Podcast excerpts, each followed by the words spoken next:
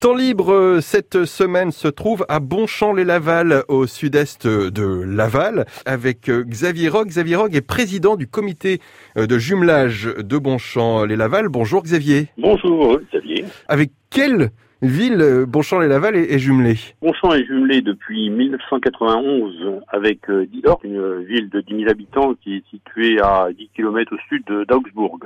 On est à 80 km de Munich à peu près en Allemagne, donc. Donc voilà, on est en gros une quarantaine de familles participantes euh, qui euh, font les, les, échanges avec Lidorf depuis donc maintenant 30 ans. On aurait dû fêter cette année les, le 30e anniversaire à Didorf et malheureusement, bah, la pandémie nous a fait un blanc sur deux années. Et donc on a prévu pour 2022 de recevoir nos, nos amis allemands. Notre euh, week-end d'échange se passe toujours le week-end de l'Ascension, parce mhm. qu'on a quatre jours. Hein. Si on part le mercredi soir, on rentre le dimanche euh, soir. C'est toujours euh, bah, une partie échange famille, échange convivialité. Euh. Puis on essaie de faire en sorte de, de découvrir bah, le patrimoine ou la culture locale et d'essayer de montrer des choses qu'eux n'ont pas chez eux.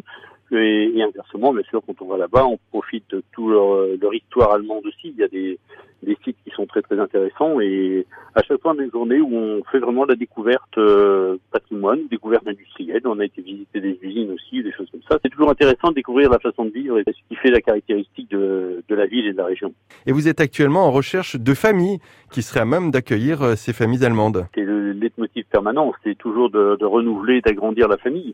Ceux qui vieillissent un petit peu ont plus de mal à tenir les 14 heures de voyage. Et puis, ben, il faut renouveler aussi, il faut que ça continue à vivre et puis que les idées nouvelles arrivent, que les, euh, les gens proposent autre chose.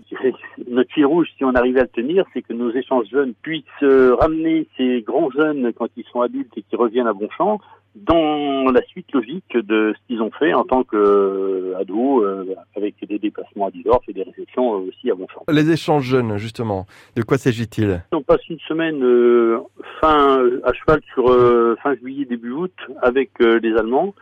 Et on est donc une année sur deux, on est en Allemagne, une année sur deux, on est en France. Ça permet euh, avec une douzaine de jeunes de faire connaissance, de partager un petit peu ce qui fait les, les différences et les similitudes entre les, les deux villes au niveau de la, de la vie d'un ado, on va dire, puisque c'est réservé à des 13-17 ans. On a toujours une thématique qu'on met en place, euh, qui peut être l'environnement, qui peut être l'éducation. Et ça permet de, de, fédérer un petit peu ces jeunes autour d'un thème. Et puis, on leur fait découvrir un petit peu le, bah, pareil, le patrimoine local.